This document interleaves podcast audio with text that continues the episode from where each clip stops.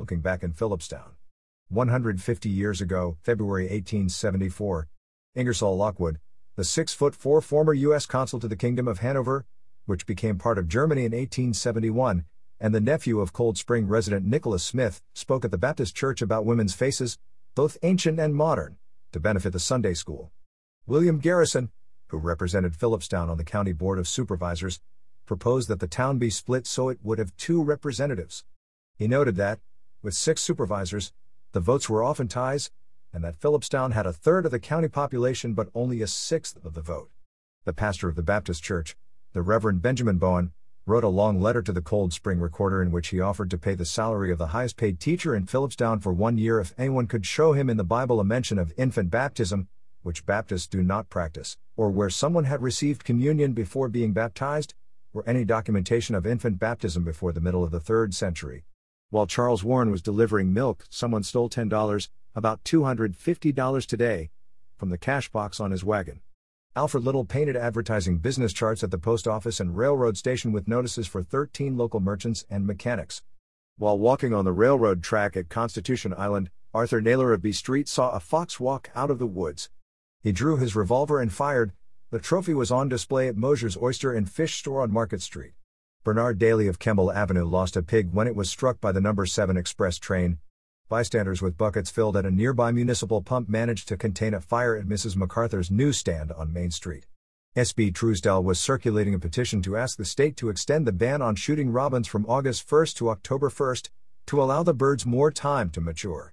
The recorder reported that, after a snowball fight in Nelsonville got out of hand, a boy complained to his father.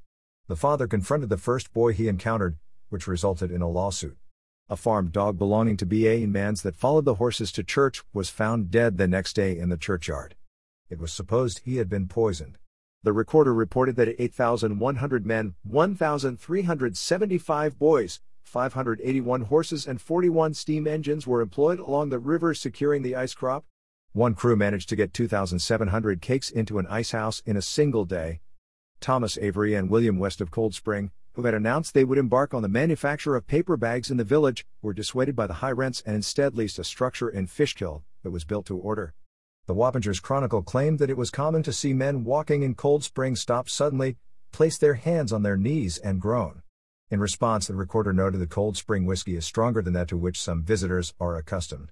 The county school commissioner condemned the District 8 schoolhouse and estimated it would cost $800, $20,000, to build a new one. William Bennett of Nelsonville lost several toes after a 500 pound casting fell on his foot. Members of the Ladies' Aid Society and the Presbyterian Church held a masquerade with cakes and coffee at the West Street home of William Coleman, 125 years ago, February 1899.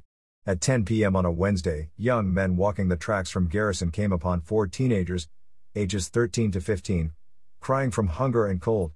One of the boys told Officer McCaffrey that they had been playing at the freight yard near their homes at 32nd Street and 7th Avenue in New York City when they climbed aboard a freight car for a ride to Spuyten Duyvil.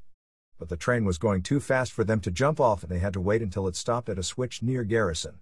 The recorder noted that a bill had been introduced in the state legislature to allow women to vote in villages and towns concerning matters of taxation. William Pope, who was employed at a fish market on Market Street, had his foot crushed by a cask of oysters. When John Clune opened his bottling plant on West Street on a Monday morning, he found more than 200 glass bottles of ale and mineral water had frozen in the cold weather and burst. The recorder reminded residents who had fire hydrants in front of their homes to keep them free of snow for 10 feet on each side. The General Chemical Company, with principal offices in Philipstown, was incorporated with $12.5 million, $462 million in preferred stock and $12.5 million in common stock. The directors noted that the firm was a combination of 11 chemical houses that had reached an informal agreement to fix prices. During a blizzard, the 138 passengers aboard the Chicago Express were stuck on the tracks near Cold Spring for 14 hours. A few went into the village for provisions while every available hand was pressed into service for 20 cents an hour, $7.50, to shovel the tracks. John Cosgrove, who delivered milk in Garrison, pushed through before daylight in the minus 8 degree chill but took the next day off. Common wisdom. From the Cold Spring Recorder, February 1899. It's surprising how easy it is to get something that you don't want. Falling in love costs nothing, but keeping up the delusion makes the money fly. The trouble with a great many young men is they don't like to work between meals. Where does the weather go when it clears up? 100 years ago, February 1924. Members of the St. Luke's Tennis Club from Beacon performed a three act comedy, When a Feller Needs a Friend, at the St. Mary's Parish House. Frances Kiernan, the Philipstown public health nurse, reported she had made 17 visits to the Haldane, Garrison, and Loretto schools and recorded 111 defects in students, including 5 vision, 23 tonsils, 84 teeth, 3 posture, 28 nutrition, and 4 scalp problems. She noted that underweight children could purchase a glass of milk at Haldane each day for a penny, and that the school had given her an exam room. When she arrived for a visit, the teachers were alerted by a gong. Edward L. Post and Son, Cold Springs Economy Electric Shop, connected a horn to a radio each evening and attracted a crowd of listeners. Its advertised models cost $65 to $145 each, $1,100 to $2,600, including installation and antenna positioning.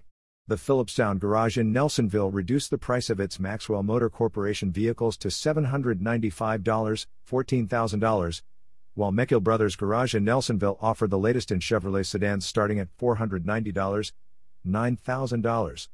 Under a proposed law, fines imposed on motorists could no longer be pocketed by villages and towns but had to be deposited in the state police pension fund or the state treasury. Patrick Clancy of Garrison was awarded workers' compensation of $19.15 per week, $344, or 61 weeks after he burned both of his hands while working as a watchman on a locomotive. Professor George Anthony Morrison, the principal of the Nelsonville School, toppled dead from his seat while waiting for a train home at the Ossining station. The town board agreed to purchase, for $300, $5,400 each, the four voting machines it had rented in 1923. It also appointed the supervisor to investigate adding a fire escape to the west side of Town Hall. The Cold Spring Village Board approved $14,500, $260,000 in spending for 1924, including $1,000, $18,000 for concrete sidewalks and $500 for ice melt, calcium chloride. 75 years ago, February 1949. Nearly 1,200 people attended two performances of the first annual Blackface Minstrel Show hosted by the Cold Spring Fire Company at Haldane's Auditorium. The first of five state certified firefighting classes held at the village municipal building covered knot tying and ladder raising climbing. Loretto Hall hosted a night of boxing, with eight bouts. Tommy Loughran, a former world light heavyweight champion, Arthur Donovan, who refereed 14 heavyweight title fights between 1933 and 1946, and George Bothner, a former professional wrestler, were in the crowd. The Garrison School offered a fluoride dental treatment for students. After Mrs. Saunders resigned from the Garrison School Board, Mr. Ridgway declined a nomination and Mr. Nelson asked if he could think it over. The Cold Spring Lions defeated the Beacon Lions 12 to 10 in a game of donkey basketball at Haldane. Dr. Amos Squire, a Philipstown native who was the Westchester County medical examiner for 23 years, died at 72. Earlier in his career, Squire had been the chief physician at Sing Sing for 11 years, during which he witnessed 138 executions in Old Sparky despite his opposition to the death penalty. His job was to tell the executioner to shut off the current. He also examined at least 20,000 prisoners and, in his 1934 book Sing Sing Doctor dismissed with his own statistics a popular belief that most criminals were left-handed. Thomas Dale of Nelsonville was appointed superintendent of the new Durasol building panel plant in Beacon. He had been the zone manager for Venezuela and the Netherlands West Indies for the Ford Motor Company. The Garrison Fire Company met to discuss setting up a fire district. Hudson History. Sophia Acquisto, a 2018 graduate of Beacon High School who is pursuing a master's degree at Columbia University, is the creator of My Hudson History, a digital map that showcases locations of interest in 10 counties. History is usually taught as a broad narrative, she says.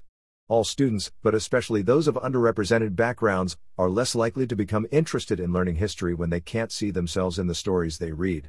Acquisto created the map while studying history education at SUNY New Paltz, where she received three grants to research and categorize 940 locations. See myhudsonhistory.org. 50 years ago, February 1974, the Haldane boys basketball team defeated Dover Plains 69 45 behind the defense of Kevin McConville and Mike Lyons, who combined for 11 steals, and the offensive Jerry Downey, who scored 21 points. A barn owned by Henry Kingsley of Route 9 blew over in gale force winds, although a doghouse a few feet away did not move. Betty Ann and Edward Cleary prepared to open Ed's Variety Store in the former Glick's Hardware at 93 Main Street. The Haldane principal presented a report to the school board on the district's present and future needs, noting that it used temporary facilities to accommodate about 368 of its 1,026 students. The deficit was expected to rise to 700 students within five years. He recommended the district construct a 750 student elementary school, renovate the main building into a middle school and option a 17 to 25 acre site for a high school. 25 years ago, February 1999. Lucio Petrocelli of Garrison donated $12,000, $22,000, to the Desmond Fish Library for Children's Programming and to purchase a 19 volume set of poetry criticism. James Endler of Garrison, a West Point graduate, was the author of A New History, Other Leaders, Other Heroes West Point's Legacy to America Beyond the Field of Battle. After his military service, Endler became the executive responsible for construction management at the World Trade Center, the Renaissance Center in Detroit, and Disney's Epcot Center in Orlando. Eight Philipstown residents filed a lawsuit in state court to overturn a referendum in which voters approved an expansion of the Garrison School. Nelsonville passed an anti littering ordinance that banned throwing advertisement publications, such as the Money Saver, on sidewalks or lawns the Haldane junior varsity boys basketball coach was fired after being accused by the district of having a social relationship with a female Haldane high school student. The sheriff reported that 292 bad checks had been passed the previous year in Putnam County, with a face value of $144,770.05, $267,000. Investigators were able to recover 76% of the funds. In a case of road rage, a Croton man confronted a Garrison man at a gas station on Route 9 running toward him with a claw hammer. Unfortunately for the angry driver, the garrison man was a retired police officer with a handgun. The Croton man fled but was arrested four days later and charged with menacing. Thomas Murray, most recently director of the Center for Biomedical Ethics at Case Western Reserve, assumed the presidency of the Hastings Center in Garrison. More than 30 residents attended the monthly meeting of the Continental Village Property Owners Association to protest a 74% increase in their water district tax rate because of bond payments on capital improvements two years earlier. The Garrison School Board hired Leigh Weintraub of Newtown, Connecticut, as superintendent for $90,000, $166,000, annually. There was a discussion at a town board meeting about the development of a 440 acre tract at Graymoor in Garrison. Two architects told the board the Franciscans had hired their firm to come up with ideas. The Philipstown Depot Theater reopened after renovations that included a lobby and concession area under raised seating. The first show was Joe Harden's Harley Holmes, a murder mystery farce about Sherlock's brother. At a special meeting of the town board, County Executive Bob Bondi proposed a county funded property tax revaluation for Philipstown the town board rejected the design for a proposed 425 unit retirement village and luxury lodge on the Route 9D site of the Capuchin Monastery. The buildings are too big, too high, and too many, said Supervisor William Mazzuca.